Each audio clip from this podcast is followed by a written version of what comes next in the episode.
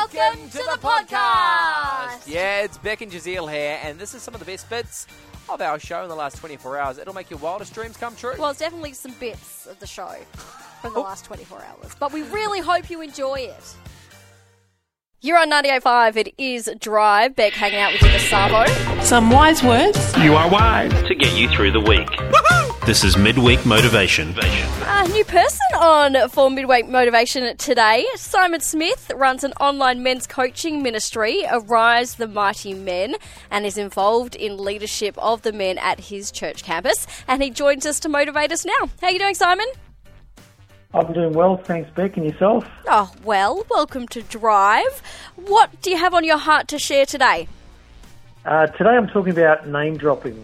I was just wondering, with the listeners, have you ever heard someone who is notorious for dropping names? Like me, I am sure that we all do it at some point, but it can get a bit too much after a while. Why do you feel that they think you need to know that they know someone who, in their eyes, is important or influential?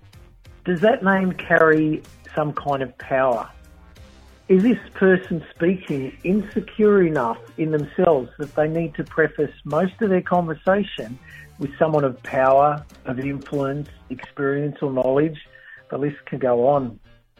Is this person so influential that their name transcends cultures?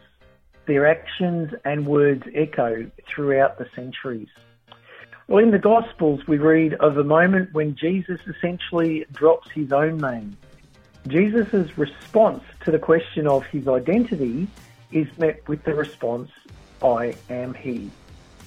Now, the Gospels contain many other references of this quote, most often only spoken of by Jesus.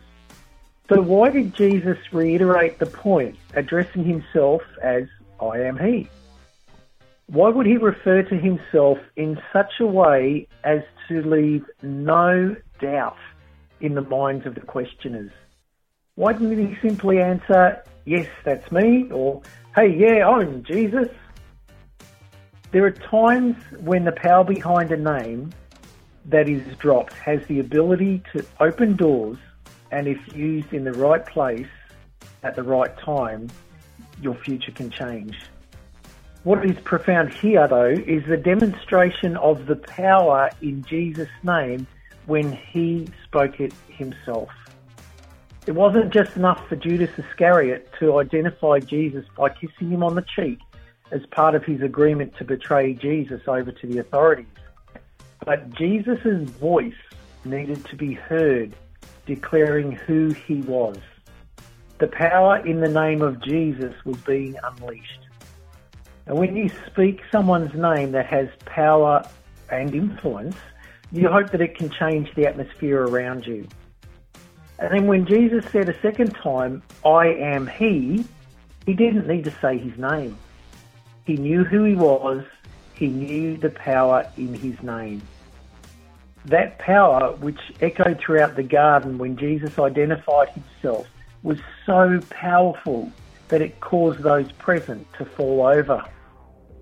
Imagine the difference in your life, the challenges and struggles that you are encountering at present when you speak the name of Jesus into them. Not as a profanity or a curse, but as a declaration, an acknowledgement of the power and authority that is in the name of Jesus to break chains, to tear down strongholds, and to rebuke fear and darkness. Sometimes life has become so tough that all you can think of is to say Jesus.